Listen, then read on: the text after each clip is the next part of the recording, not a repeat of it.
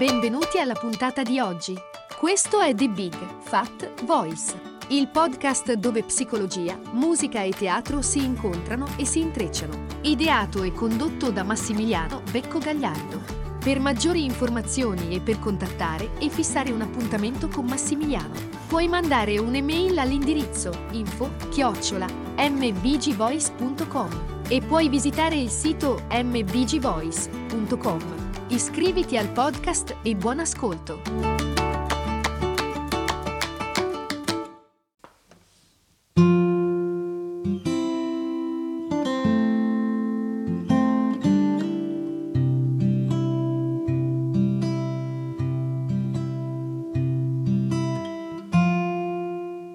La settimana scorsa abbiamo eh, parlato di combattimento, di ribellione, quindi di una forma di compensazione che va un po' verso l'esterno. No?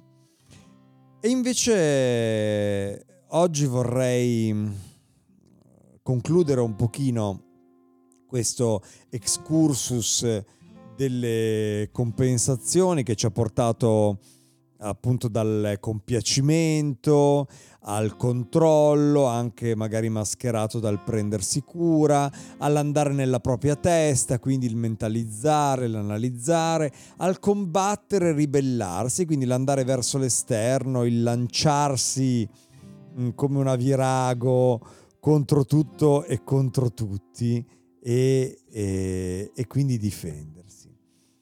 C'è un quinto e ultimo meccanismo di compensazione che se il eh, combattere, ribellarsi va verso l'esterno, questo ha il movimento esattamente opposto, cioè l'andare dentro, il ritirarsi.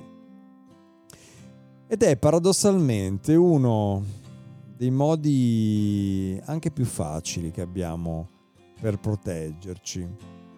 Questa possibilità che ci diamo di astrarci dal mondo. E, e, letteralmente, come dice il termine stesso, astrarci, cioè essere preso e tolto dal mondo. Ci autotogliamo dal mondo.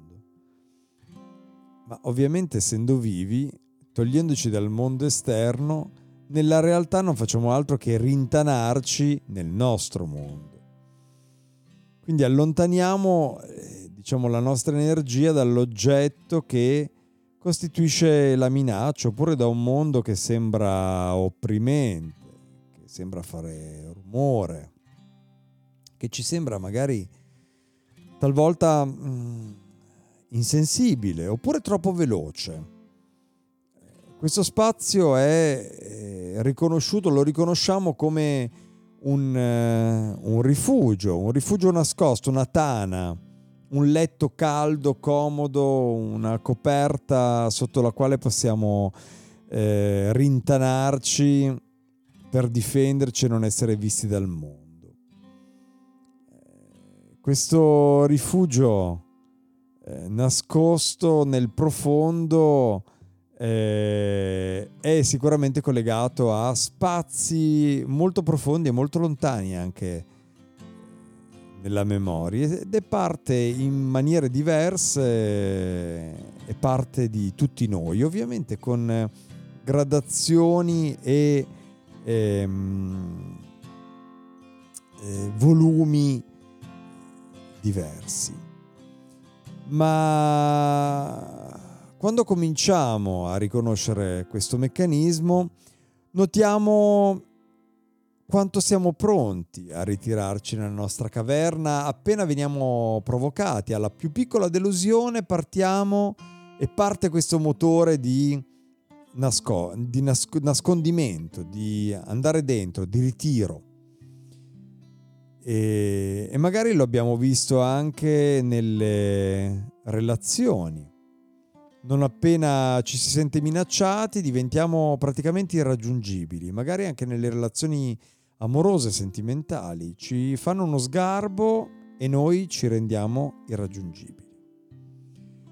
Probabilmente molti di noi sperimentano che per entrare in relazione in maniera più intima è necessaria uscire da uno spazio in cui siamo praticamente ritirati in maniera completa oppure terrorizzati veramente terrorizzati dall'idea di aprirci all'esterno, perché la solitudine, che è un grande valore certamente, ci dà potere a pagamento, però non ci nutre, perché non nutre quella parte di condivisione che è la parte di cui noi come esseri umani abbiamo bisogno esattamente come abbiamo bisogno dello stare da soli.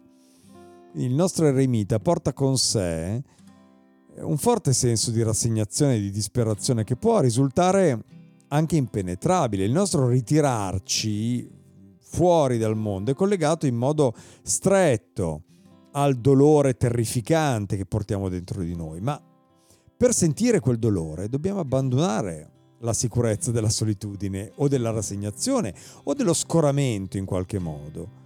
Perché fin tanto che questo tipo di compensazione rimane inconscia, non ce ne rendiamo conto che noi ci tiriamo, ci rendiamo indisponibili, questa indisponibilità ci tiene isolata anche dai sentimenti, anche delle, dall'emotività, anche dall'emozione. Ci astraiamo, diventiamo eh, confusi perché ci ritiriamo nelle nostre fantasie, nella nostra proiezione di quel mondo. Addirittura regrediamo ad uno stato di bambino eh, interiore, ma di bambino irresponsabile, rimaniamo disconnessi da noi stessi, non siamo nemmeno connessi quanto invece il bambino interiore è connesso al, all'adulto che lo contiene.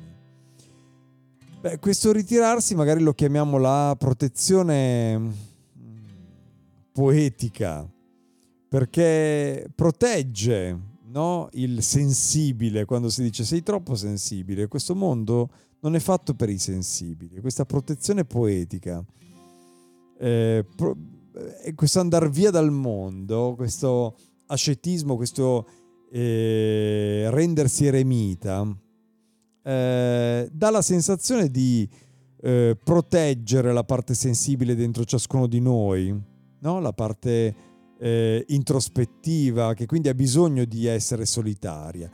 L'aspetto positivo di questa protezione è che questa quantità di energia che potrebbe essere spesa altrimenti nel cercare di mettersi d'accordo, nel discutere, nel controllare gli altri, può essere invece usata per scopi assolutamente creativi.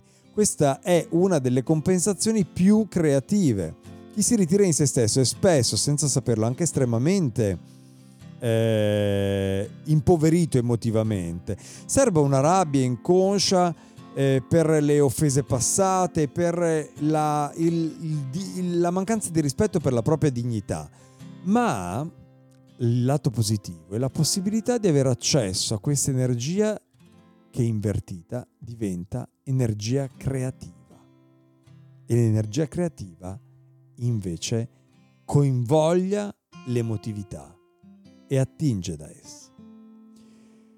Vi do un abbraccio grande, grazie per essere stati con me e noi ci sentiamo lunedì prossimo.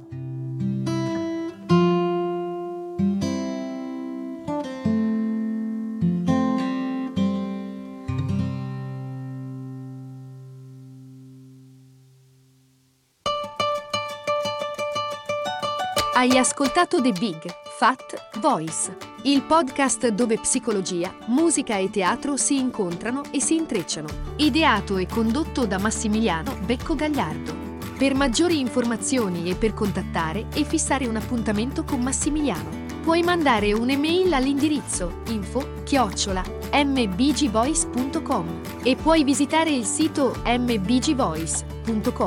Iscriviti al podcast, grazie per l'ascolto e arrivederci alla prossima puntata.